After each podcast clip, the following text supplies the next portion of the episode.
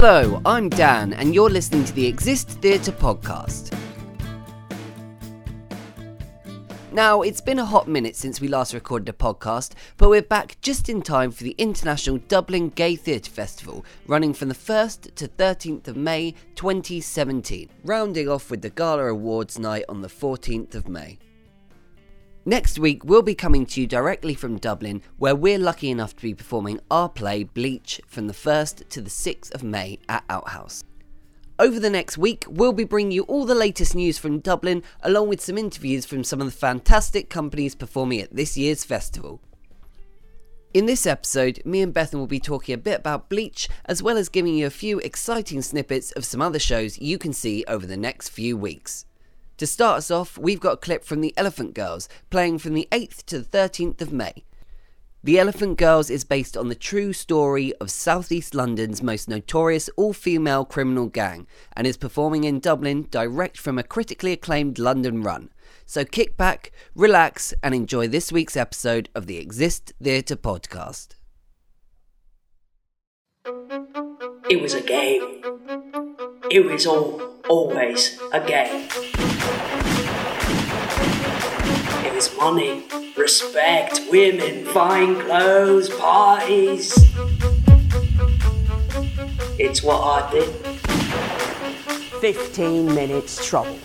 And we've made a grand total of £5,000 easy. You better drink up. It's about to get nasty. So that was a little sneak preview of the Elephant Girls. I've been reading some really good stuff about its London run, so that's definitely one to check out in week two of the festival. Uh, now I'm joined with Bethan, and we're going to talk a little bit about Bleach. So, firstly, before that, I think it's important to mention that this is actually our second time in Dublin, and we actually performed there. Was it three years ago? 2014. Long time ago, but we're very excited to be back, and we're taking Bleach, as mentioned. Dan actually wrote this play completely himself, and is also the star. The star. I hate that. He's not the star. He's not a star. he's um An actor. he's an actor. yeah, and he's performing solo, so one man show. You're just too good to be true. I can't take my eyes off. One night, two Viagra, three clients, and at least four orgasms.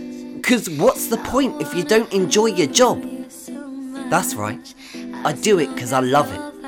I love men. I love sex. I love being loved. And the money. I love the money too. I can't take my eyes off you.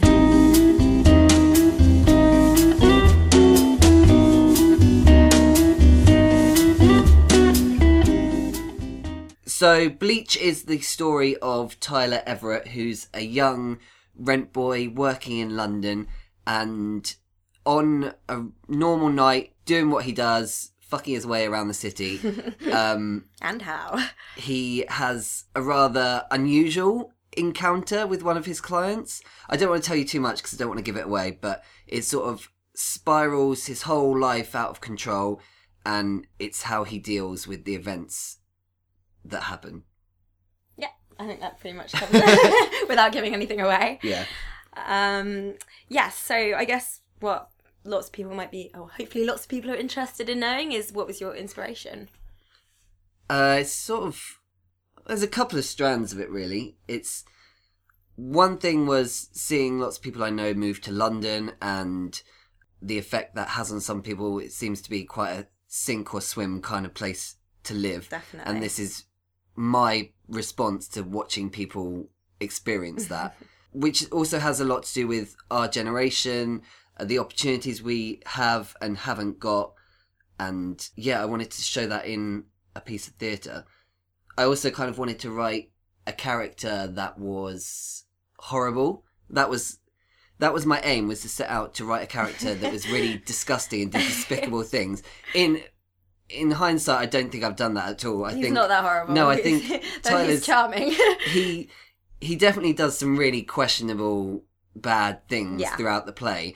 But I think he's actually really kind of he's likable. he's really likable, which Yeah. isn't what I intended for, but I think it's a really it's really interesting that he does all these awful things and he still comes out of it in a positive light. Yeah, people are still gunning for him. He he is doing the best he can in a bad situation. He's really trying his hardest, even if he is fucking up Yeah. at every turn. And I think that's the thing about it, it's this sort of self-deprecating story where you really get to see somebody really like fuck up badly and Yeah. just see everything unravel and it's so honest in that way and you really just watch him go lower and lower and you think he can't get lower and he goes lower. yeah, and you see why he does the things hmm. he does, but you're still thinking, oh no, don't do that, and then he does, but you kind of get why he does. Yeah, yeah. It's definitely like you get the sense of that he's lost and anonymous in this like crazy world, um, which is London, and it's something you, people can relate to for sure. I think. I, I mean, that is a lot of it. That he is anonymous. He just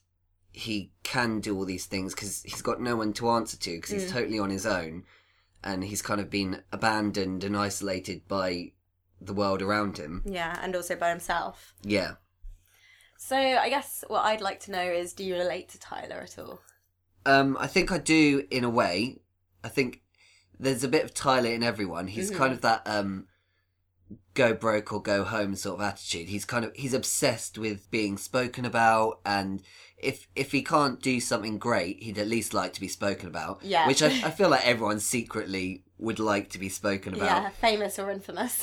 Yeah, that's that's kind of where he's at in his life. He's from a small town. People aren't doing anything with his with their life, and he doesn't want he doesn't want to end up like that, even though he kind of is. yeah, yeah, it's true. It's kind of it ends up um, almost defeating himself. Sorry. He defeats himself. he defeats himself. yeah, he's he's his own worst enemy. Yeah, he is. Um, yeah, I think it's really fair to say that you can. I think everybody's definitely got a bit of Tyler. Like every, I think ev- anyone can relate to it to some degree. Obviously, hopefully not for the whole degree, considering Yeah. his circumstances. But um, yeah, I definitely think he's a relatable character. Everyone's trying to do the best they can, and Yeah. everyone has big dreams that fall short, and they they're trying and trying and Mm-hmm. failing and failing. Unfortunately, and everyone fucks up. yeah, everyone fucks no up No one's immune at some point. if you don't, I need to know who you are. And everyone, I think everyone likes the idea of living in a big city. Um, maybe, maybe if you grew up like Yeah. a farmer. Yeah. Maybe you don't. Maybe you love the country. Maybe. But I think most people like the idea of living in a big city. Yeah, especially when you're young. I think it's like, you know, the bright lights, like, the, you just imagine it's going to be this huge party every day. And obviously, the reality is uh, you're broke most of the time and there's not that much partying all the time. Yeah, it'll be interesting to see how it translates in Dublin Mm-hmm. because obviously Dublin's not quite like London, but it's still, it's Still a city. it's still a big city. Yeah, And uh, and a fun city. It'll be good to see how it goes down at this festival. Definitely. especially being an LGBT piece of work, and with so many other amazing LGBT theatre going on, it'll be nice to throw it in the mix. Definitely. So you can see Bleach uh, next week from the first to the sixth of May at Outhouse in Dublin, and that will be at nine p.m. every day and two thirty p.m. on Monday and Saturday. So you've got eight chances, and you can book tickets right now at www.gaytheatre.ie. So there's the plug. You've got no excuse not to get over there Book and book your tickets right now. and hopefully we'll make it to Dublin in yeah. one piece. Yeah, as long as we don't get strip searched. Yeah, because of the nightmarish logistics This of taking a show across the sea. you, you've never known anything more difficult, yeah, especially this show. especially this show. Considering the things that are in your suitcase. Oh, we've got all sorts of crap in the suitcase. We've got uh, some lube bottles, a, a dildo. yeah, dildo. Um, I, I won't be using them in the show. Well, I, well, I will. Really? I will be using them. You in might the, be. I will be using them in the show. I won't be using them on myself in the show. But if, Or but will if, he? but if it'll sell more tickets, then he will. He's definitely going to do it. Book now. come and check it out just in case. But I, I really feel for the other companies. I know some of them are coming from a lot further further than we are. I think there's Canada, Yeah. uh, Germany. I mean, just getting across the Irish Sea. Is Yeah. that what it's called, the Irish I Sea? think so. Yeah. Um, just getting across that one little tiny little sea on a Ryanair flight is quite a nightmare. yeah. I mean, we're cramming everything into hand luggage. I don't know how we're going to do it. So if you see two people wandering around Dublin with no clothes, it's because we couldn't we couldn't fit anything in our fucking suitcase. But you know, another reason to book. Oh yeah, book now. All the nudity. Why book where you can see it for free on the streets? Cover yourself up, love. Um, but if if you do see us out in Dublin, do come and say hi. Or Yes, if you if you do. hear us talking in one of the gay bars, you recognise our voices from this. say hello. We're, we're the English people Yeah. that will be trying to fit in by drinking Guinness, which I'm sure is what every tourist. We're gonna stick out yeah. Plus with the We- nudity on top, it's, Yeah. it's gonna be it's gonna be interesting. We're the naked tourists. drinking Guinness. um, on the subject of people that are travelling a long way, the other performer in our venue is Nils. I hope I'm saying that right. Nils. Nils. Uh, his show is Naked Soldier. He's performing before us at seven thirty. I think I want to say seven thirty, maybe seven. Let me just check it. Two secs. No, yeah, he's performing at seven thirty Yeah. at Outhouse, so you can come and see his show, and then you can come and see our show, and have a lovely evening of one man shows. Yeah. So we're going to leave you with a clip from his show, Naked Soldier, and next week we'll be back with all the news from Dublin, as well as interviews with some of the companies performing in week one. Exciting. And we can't wait. Yep. So get over to gaytheatre.ie to book tickets. Uh, you can find out more about us at our website, exist-theatre.co.uk. You can follow us on Twitter at Exist Theatre and on Facebook at Exist Theatre. yeah. Again, yeah. Um, so, yeah, share this around and we look forward to having a great festival in Dublin with you next week. yeah. And we'll see you later. Enjoy. Bye. I began to understand the power relations between men. Not in words or thoughts, but in moments in which the balance or imbalance reveals itself as if with intuition.